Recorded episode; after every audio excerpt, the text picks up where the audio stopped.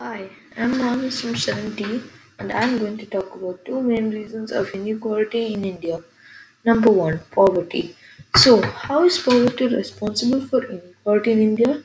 The main reason for low level of income of the majority of Indian people is unemployment and underemployment. Low labor productivity implies low rate of economic growth, which is a main cause of poverty and inequality of large masses of people. Number two, gender based inequality. Poverty. This is the root cause of gender discrimination in India. A total of 30% of people live below poverty line, and out of this, 70% are women. So, as you can see, these are the two main reasons for inequality in India. Thank you, and I hope you enjoyed my speech.